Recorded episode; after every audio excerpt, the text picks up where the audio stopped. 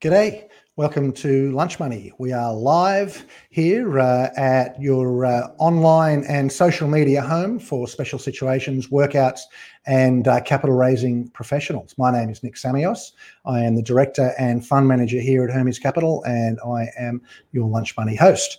Um, today, we are going to look at uh, a couple of uh, conflicting narratives that are going on at the moment. Uh, we've got a, supposedly a booming economy. we can see house prices going through the roof. we've got uh, the RBA saying that uh, unemployment is going to come down to four and a half percent sometime over the next 12 months, which is really that is a hot hot economy. In fact, they're, they're talking about the economy being hot. And if you're as old as I am, uh, you'd remember back in the day when the Reserve Bank talked about a hot economy, or when uh, Paul Keating, for example, talked about the effervescing economy. Uh, that usually meant interest rates would go up. But uh, meanwhile, they're holding interest rates at 0.1%. So, what is it that they're not telling us? Uh, is one question that I'd like to know. So, I'm wondering how can um, how can small businesses and medium-sized businesses how can they maintain the balance between not missing out on an effervescing economy? I mean, everything you know, there's there's as I say, unemployment's coming down, sales are going up, everything's wonderful on one hand. So how can they avoid uh, missing out on the on the effervescing economy, but at the same time make sure that they don't get caught out uh, should things turn a little bit nasty in terms of uh, zombie companies and bad debts. So uh, I'll, I'll, I'll, introduce our guests and we'll, we'll, talk about that shortly. But just a little bit of quick housekeeping first. Remember to uh, share, like, and subscribe to uh, to the live stream and podcast if you do that, then hopefully uh, we can uh, share the love and, and, get the message out to other people who uh, enjoy watching the show. And without further ado, I'm going to introduce our very first guest, uh, and that's Patrick Schweitzer. G'day, Patrick. How you G'day, doing? Very good. Now, Patrick is a director at Alares. Um, now, it's funny. The, the reason uh, Patrick's on today is I was actually uh, I had a meeting with our other guest today earlier this week, and and the subject of Alares came up. He was saying, "Oh, you know, this is what we do," and and uh, I said, "Hang on a minute, we do that too." Um, so, tell me uh, what's been keeping you busy this week, Patrick, and what is it that you guys do? Yeah, thanks, Nick. So, look, one of the big projects we've got on at the moment is analysing our data to help credit providers get a better idea of uh, high risk businesses uh, that are most likely to, to run into trouble in the next 12 months or so. We know already that legal issues, court actions uh, are a strong lead indicator of financial stress and potential trouble and, and ultimately insolvency. And we're building some very interesting models and predictive tools to help help credit pro- providers identify uh, those that, that may be most at risk.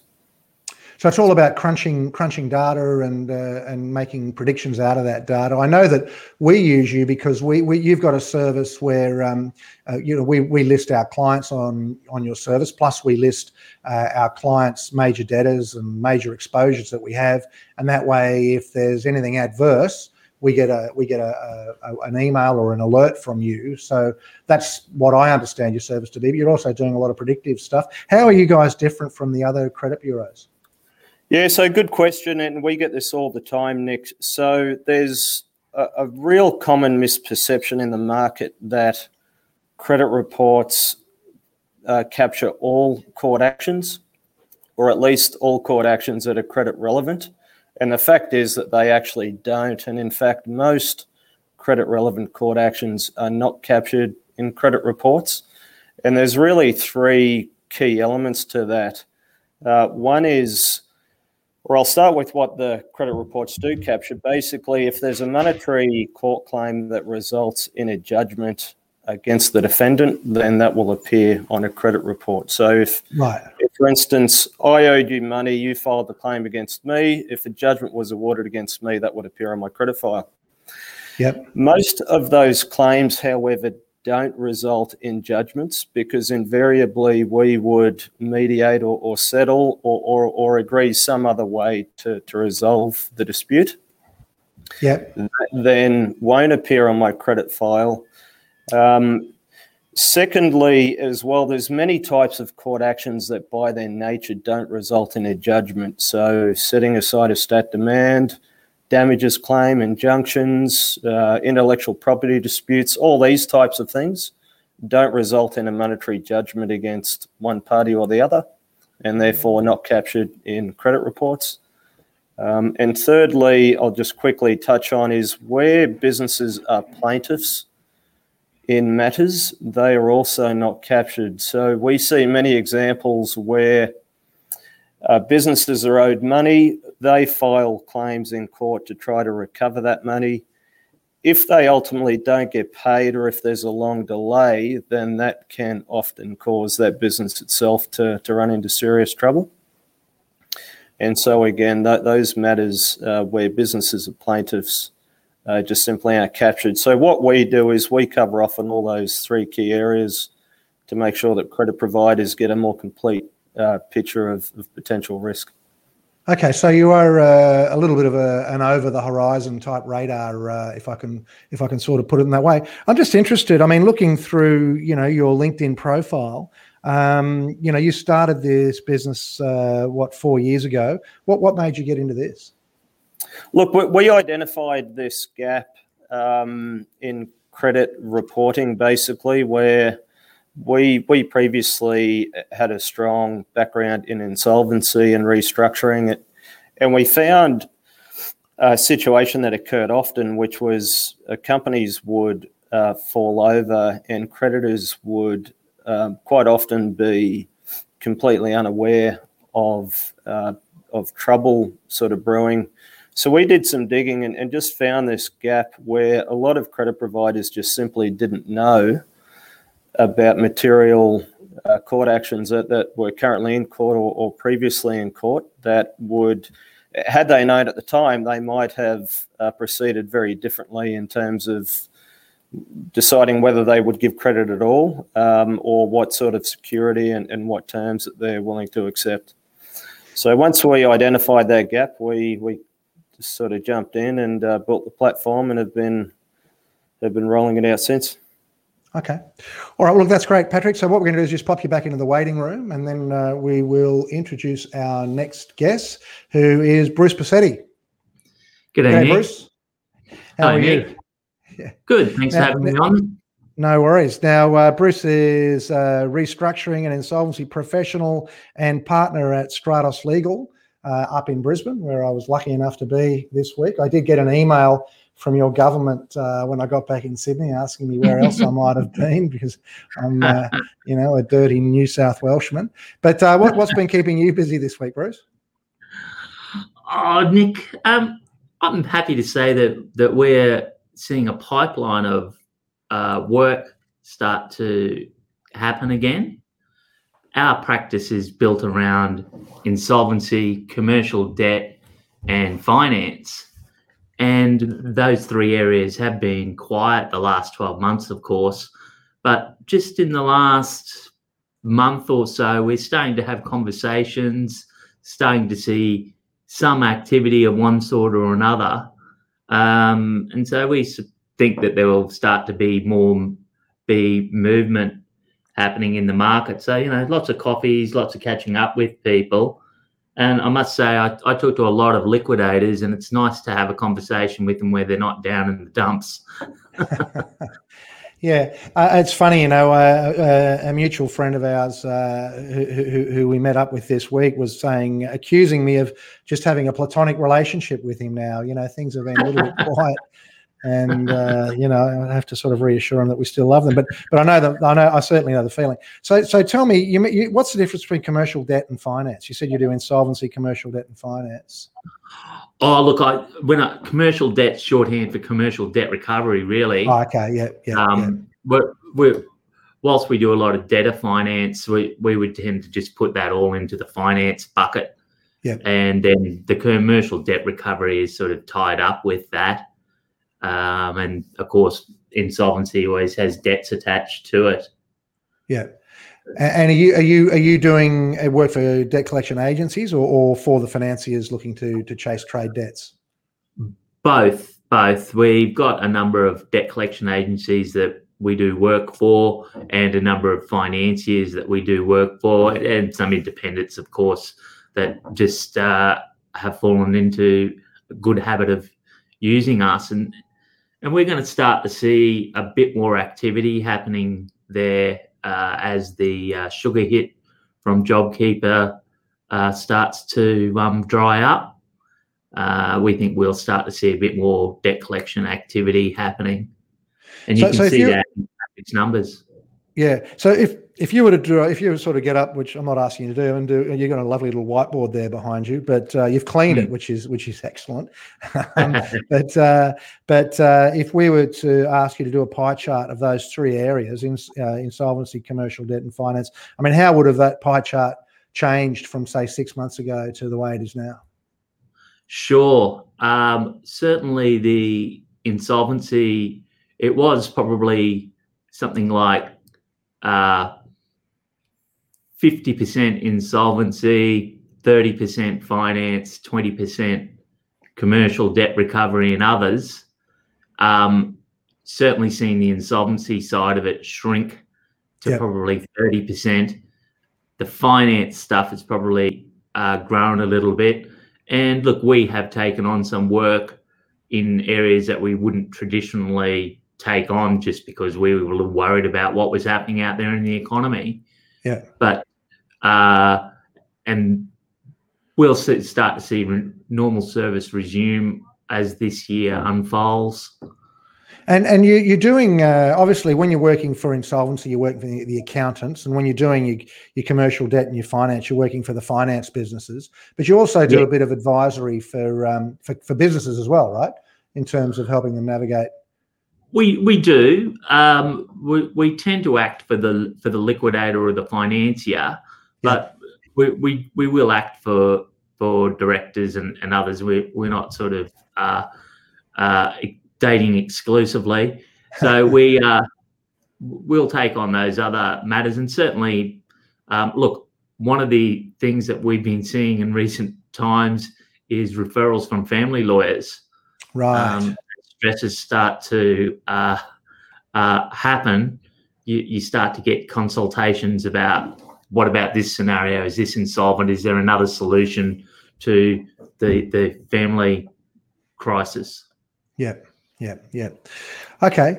Uh, yeah, I mean, look, it's it's it's interesting. Um, it's interesting to see that. I, I, know when I go to functions with insolvency people and with lawyers, it's you know that the the, the family lawyers are always there as a potential referral. I guess uh, when things go wrong at home. I don't know. Well, we were talking about Bill and Melinda Gates, weren't we? That was. Uh, you'd probably love to be yes. advising that one. You'd never have to. You'd never have to find another client in your life. But uh, okay, all right. Well, look, we'll bring Patrick back. And uh, Patrick, just interesting. I mean, Bruce, uh, he's talking about he's got his uh, insolvency uh, segment, he's got his uh, you know debt recovery segment, and he's got his finance segments. I mean, what are the different uh, what are the different buckets that your customers fall into? Yeah, so about half of our business is for credit providers. So we yep. we work with a lot of non-bank lenders, invoice finance, asset finance, specialized lenders to help them with their uh, risk management. We also work with a lot of trade credit providers, so say building industry, suppliers, transport operators. So, so Bruce, I mean, are you do you do much with uh, trade credit providers, as in uh, suppliers, uh, I guess? Yeah, we, we've we've got a couple couple of clients in in that space. Um, I've got to say that most of those guys have become quite sophisticated in that they're using the the PPSA registrations. Yeah. Um, so they tend not to need to sue that much um, yep. Because they've taken that level of security and, and they've got the ability to then exert some pressure. Uh, the trade credit people tend to have been uh, early adopters of things like the PPSA and using those registrations to exert influence on their customers to to get their debts sorted. Yeah. Um, so you know they put them into a secured position, and you know they're using tools like those that Patrick has, yeah. um, so that their credit department is getting ahead of the curve. Uh, okay, and Patrick, so you were saying that you've got obviously the finance providers, you've also got uh, trade credit providers, so suppliers, you know, in, uh, and uh, so tr- suppliers, trade credit providers. Uh, anybody else that you? Yeah, and so the, the, other part of our business services, uh, the professional service providers, so lawyers, auditors, right. insolvency yep. practitioners, and so on. And are you finding any any trends in those different segments? Are you getting you know more traction in one segment versus the other, or what? What you know? What are your trade supplier clients telling you, for example, at the moment? Look, a, a lot of them at the moment are actually tracking really well, and a lot of them uh, are basically saying that their their sort of payment days outstanding are as low as they've ever been. However, they all seem to be, despite things being great for them at the moment, they're all sitting just slightly uneasy, thinking, you know, we're we in a false reality here? And is this the mm. is this the calm before the storm, or is it actually going to keep going like this? Yeah, I mean, none of us really believe it, but as I say, the reason you know you've got to be upbeat. I mean, the fact is the economy is by you know by by a lot of measures very strong. So um, you know, that's you, you, can't deny that, and that's why I guess my theme today is, you know, what do they need to do to to, to make the most of uh, obviously good times, but but not get caught out by the by the dark side. Bruce, I'm just curious. Let's say you've got a client in your office who's mm-hmm. seeking advice, and maybe they are a little bit ca- uh, cash flow constrained, uh, yes. and one of let's say they've got a major supplier who's yes. threatening to to take action or pull the rug on them. Uh, and the client comes and says, "Listen, Bruce, uh, my you know my major supplier you know supplies 50% of whatever my materials are and they've said that unless i sign a gsa and uh, and uh, you know a caveat over my property uh, they're going to attack me. What, what's your advice uh, you know generically yeah, sure. in those scenarios? Well one of the first things that if you're in that situation you need cash. Yeah. And so one of the first things that we do is say, well, what does your own debtor letter look, ledger look like? Where are you going to raise the cash from? And often debtors is one of the, the first things to, to look at. So if I had somebody in that situation right now, I would be wanting to go through that debtor ledger line by line, find out whether the, that debt is collectible. Yep. Um, yep. You know, is, is it is it an artificial debt? How often do yeah. you see a situation? Oh, that's actually my my, my brother Fred, who I'll never ever yeah. sue for the money. Yeah, um, yeah, yeah, yeah. Or, or they're supplying into an industry that you are thinking, gee, that would be COVID ravaged. You know, you're supplying in, in, into hospitality, for example.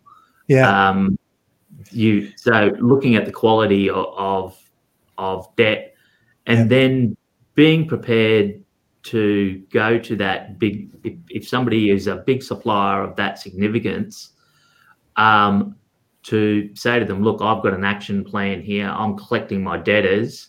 Yeah. and perhaps even be going as far as offering up some sort of deed of repayment right. to say look if i don't hit my goals within 30 60 days then put the caveat on. But if you do it now it might cruel me in other ways yeah, um, I mean, look, you're raising a whole bunch of other issues there. I'm wondering, you know, then then of course they're in that situation where they know that there's uh, insolvency and there's preference claims and all that sort of stuff. What I'm wondering yeah. that, well, yeah, I mean, look, just as a general comment is that, you know, um, you know, once they give up security to one supplier, then it, does cruel your ability to raise cash to pay the other suppliers. You know, we we see them cross yeah. that. Listen, Patrick, um, you published, uh, a, a, you do a monthly update, I think, and you had a May update. And I just wondered if we can step through uh, some of the highlights of that with your uh, copyright permission that I think you've extended us for the purpose of this. So um, just if we can show uh, show some of the data that you guys crunch. So there's a bit of a story in three graphs here. So we'll show the first graph. Um, so what's going on here? Yeah, so what we're looking at here is the, the blue bars there are basically the monthly insolvencies uh, so far this year. And the orange bars are the corresponding numbers pre COVID. So we're not looking at last year, we're looking at basically a three year average uh, pre COVID.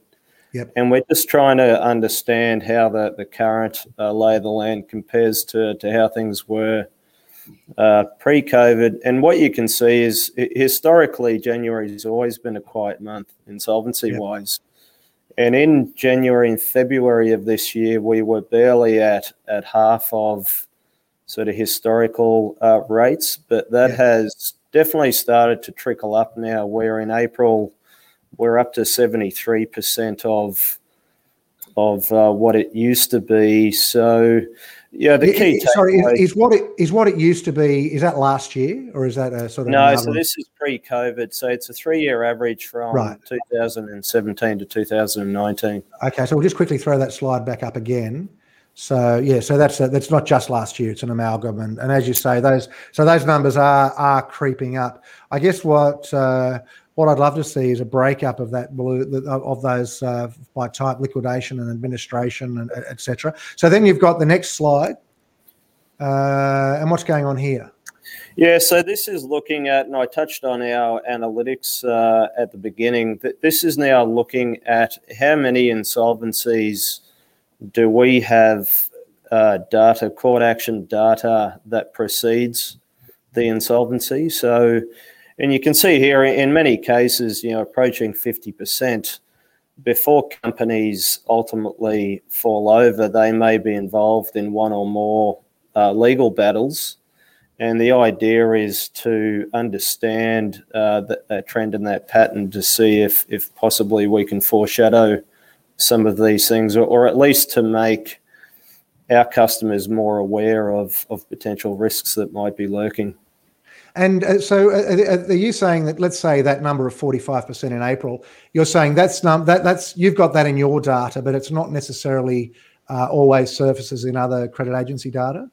Yeah, exactly right. So, so there's basically very little overlap between our data and the credit bureau data. So we, we don't have their data and vice versa. So what we're saying here is, in April, 45% of insolvencies had prior issues in our data set that that certainly potentially people would not have been aware of. Any any comment on that, Bruce? Well, look, it matches up with the with the anecdotal evidence that I um, am hearing on the streets. Um, my next comment is: if you don't want to go insolvent, don't see a lawyer. By the looks of those figures. and and the third thing is that Patrick's um, spot on with that ability to that he has to collect the data that shows that the insolvent company doesn't just have a judgment against them, but they're trying to sue somebody, which means that they've got a debt outstanding, and all that all of those things come into play. Um, so yeah, um, matches up with what you're hearing on the streets for sure. Yeah yeah, yeah. I mean, look, uh, yeah, I, I, I, wonder. I mean, just without going sort of too heavily into it, but it, it does the fact that Bruce, you know, if, if there is public data on a court action uh, against yeah. a company, um, are, are businesses generally expected to be aware of that? I mean, to what extent does that does that play on you knowing that that company had issues before you supply them when it comes to preference payments, or is that not a defence or? Well, yeah, sure. So you know, I mean, if somebody's about to be is in the process of being wound up, there are notices that, that get lodged with ASIC that are deemed to be on the public record, but um, as a matter of fact, reasonable, ordinary business people don't search for those things. Right. Um, and and so wouldn't be expected to be uh, alive to it. Yeah. Um, might be a different thing if they've been getting Patrick's report every um, uh, month. Yeah. Yeah. Um, yeah. Then they should be expected to know about it. But yeah. Yeah. I mean, what we're talking about here is someone, one supplier getting paid ahead of other suppliers, uh, knowing that yes. uh, that the wheels are uh, about to come off, and whether or not that's reasonable, that you should be aware of that. Okay, so let's go to your third, uh, the third slide there, Patrick. Um, so tell us what's going on here. Yeah, so what we're looking at here is basically we track all of the the key types of court matters that most commonly precede insolvencies, and we've just uh, graphed out a few of those here, where you can see on the right uh, the, the type of actions that we've plotted out. And the, the key message here is, is just to show that activity in the courts has definitely started to ramp up, and, and we're expecting that to continue. And what we're seeing in particular at the moment is a lot of the larger credit providers uh, and also the um, non bank lenders have started to become increasingly active at chasing uh, unpaid debts. So a lot of those last year would have provided uh, repayment holidays. They're now starting to knock on the door and, and expecting to get paid. So that's that's what we're seeing play out in the data. Now, now I, I, I see. So the winding up applications. Now that's generally available data. Um, yes. So now, so you, how much of of this stuff is beneath the surface in your data versus the sort of stuff that you would normally expect to see? So the wind-ups you see, uh, these commercial disputes you don't necessarily see. State debt recovery, I mean, you might see that. What? So what? How do you differentiate that out? Yeah, look again. Most of these things you you just won't find on uh, credit reports again, unless they specifically result in a in a monetary judgment. Um, but the reason why we plot this out is is in our in our analysis we can see that the ones listed here are some of the, the most common ones and a few of them are very intuitive. You you would obviously expect money owing claims and winding ups to to play a key role. Some of them are a little bit less intuitive. So we find that, for instance, fair work claims are actually quite a strong indicator of potential trouble, which we didn't necessarily expect. But mm. so fair work is in the grey. Yeah, I, I guess we're not seeing the. Yeah, so they are quite tracking up. Yeah, they are, and I guess the logic there is if if there's a lot of instances of employees taking legal action against their employer, then you know that potentially indicates there's uh, there's some troubles there on the home front. Any comments on on, the, on what you're seeing there, there, Bruce? I mean, uh, the ATO isn't there because I guess they're yeah. not doing anything. Any sort of commentary that you? Well, it's a it is a very interesting observation regarding fair work claim Patrick, I do have one question in terms of the commercial dispute and money owing claim claims. What's is there a, a floor below which you don't bother recording? So, you know, if I'm suing for a thousand dollars, would that be in the data? Yeah, no, they're all in the data. So that that would just uh, within the, the next layer of detail, that would just show you which uh, court that the claim is in. So whether it's in yeah. a magistrate's or, or in a higher court. But the commercial disputes, they, they're typically things such as you know, an intellectual property dispute, or it could be an injunction or a damages claim, or just two parties that that that you know a party to yeah. a contract. One hasn't um, honoured their their obligations, and the other one's suing them yeah. and looking for some sort of um, some sort of recourse through the courts to, to to get the other party to play ball. I mean, look, yeah. one way or another, assuming that you're applying the same standard for data collection, you know, that's building up. I mean, anyway, any which way you look, uh, you know, there's no doubt that, uh, you know, I mean, it's doubled since January, as you would expect, I suppose, some increase from January because everyone's away. But uh, there's definitely a trend there. So I think it's, uh, you know, it's fair to say that, um, you know, there might be a sting in the tail. Uh, there might be a sting in the tail here. Okay. Any any uh, any sort of last comments on that slide before we move on, Patrick? Uh, no, no, not not from me. Okay. All right. So look, um, you know, I've, I've just got a few quick headlines that I was going to just just zip through, just to show you. You know, if you look at the news this week, uh, we'll just go through them one at a time, just very briefly. Headline number one: It's raining money for banks and budgets. So we know that uh, there's there's this money all over the place, and then we've got the next one which is uh, M&A boom hits record level in Dash for deals. Uh, and we know that uh, there's just so much activity in the M&A space. You, I was saying to someone the other day, you pick up the financial review these days, and two thirds of the, the first page is all uh, M&A activity. It's it's it's just amazing uh, how much uh, is going on there, and that's just money trying to find a home. There's so much of it about. And then we've got the third one which is RBA nails down, nails rates down as economy pumps. I mean, this is interesting, I think, because you know, the, the RBA is holding the rates down, but those house prices are getting out of control. I would have thought. Uh, so, you know, low interest rates, plenty of easy money. I, I just wonder. Um, you know, in all this activity that you that you're seeing, Patrick, and I'll ask you as well, Bruce, uh, uh, is as much of this collection activity that you said you've seen a ramp up in, is much of that fintechs? Yeah, a lot of it is the the non-bank lenders. So your yeah. sort of second, third, fourth tier lenders who yeah. Uh, provided a lot of repayment holidays and concessions um, last year, who are now obviously trying to shore up their own balance sheet, and they're saying, look, we um, you know, we've given you plenty of time now. Um, we, would like to get paid. Yeah, I'm, I'm interested because a lot a lot of the fintechs obviously uh, were having a good time, a good jolly old time lending uh, lending like crazy. And I, I thought, whilst obviously there's a lot of experienced people that are within those firms, the firms themselves obviously didn't have a lot of experience.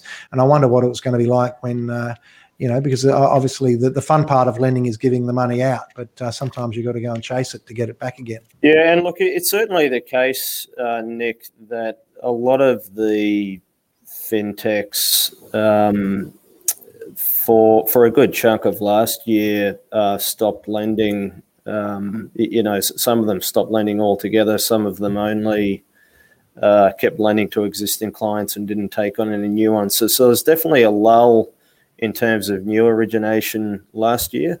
Yeah, uh, but we are seeing that pick up again uh, okay. this year. Bruce.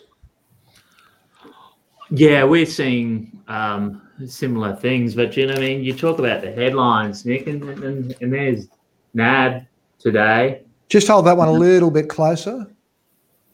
No, that's yeah. NAB. So it says uh, NAB. We have a, we have a head start on bad debts. So what's that about? Well, that's um, NAB basically boasting that they didn't give people as much, um, weren't as lenient with their customers as others and that, that they are uh, already moving in on, on what they see to be troubled industries retail, yeah. aviation, um, yeah. transport. So, yeah, yeah right. Yeah. And are you seeing that in your, are you seeing that in your practice? Uh, not at this stage. Um, I mean, I think that Patrick's numbers bear out that these things are, are, are starting to trend in a in a direction, but we're not seeing a, a huge um, increase in that sort of activity. Yeah. Okay. Uh, I mean, look, it is it, it is interesting. I mean, historically, you know, back in the '90s, uh, you know, when the recession that we had to have and all that sort of stuff. Uh, you know, Patrick may not remember that. You know, you might be a bit young too yourself, Bruce. But uh, you know, the, the NAB was uh, famous for uh, sort of pulling back before before things got ugly. They they seemed uh, there's a couple of times when they sort of seemed to have had a sixth sense and and uh, they pull back while the other lenders were lending like crazy. But you, are thinking that maybe this time they're, uh, they're, they're first to get their money back, maybe ahead of everybody else. And that's one of the things that we're wondering is when who's going to go first. So um, so I'm going to make that my closing question to you. I'll come to you first, Bruce, and then to you, Patrick. Who is going to go first? Is it going to be the ATO? Is it going to be the banks? What do you think? I think the banks will hold off as long as they can. They don't want to be seen to be the bad guys. And at some point, surely uh, the the deputy commissioner is going to have to get some money in to pay for all of these programs. So okay. I think it'll be the commissioner. Yeah. Okay. So you think it'll be the ATO? Uh, again, you know, I was promised. Uh, someone told me that there was going to be 100, 100 wind-ups from the ATO a week uh, starting in May. I haven't seen them yet. Uh, you know, it's funny you go around town and you talk to all these experts, and you know, someone says, "Oh, I've been talking to the ATO," and they said 100 a week, and then you talk to someone else, and they said, "Well, I was talking to the ATO," and they said, "Not this calendar year." So, what what about yourself, Patrick? What um, who's going to go first? Do you think? Yeah, look, good, good question, Nick. I, I think the optics around the ATO winding up 100 businesses a week would just be you know, really poor and, and prohibitive. Uh, what, what I think they'll do is they'll target sort of the, the, the, bad actors who, who owe a lot and who aren't really coming to the table in terms of wanting to negotiate payment plans and so on. I think they'll start there and then they'll slowly start to, to work their way through. So I don't think they're going to be particularly heavy handed, sort of too hard, too early. Yeah. but they'll ease into it. And and I suspect the the big banks will probably do uh, much of the same, where they'll, as Bruce said, I, I think they'll carry their customers along um, as long as they can, or, albeit they'll they'll start certainly tighten over time. Okay. All right, guys. Well, look, uh, I think we will call it a wrap there. I'm going to uh, to thank you uh, very much uh, for coming on Lunch Money, uh, Bruce Bassetti, um, the uh, uh, from uh, Stratus Legal, and Patrick Schweitzer from Alares Systems. Well, thank you very much for joining me, guys. Yeah, terrific, Nick. Thanks for having us. Okay. Cheers. Bye bye. See ya.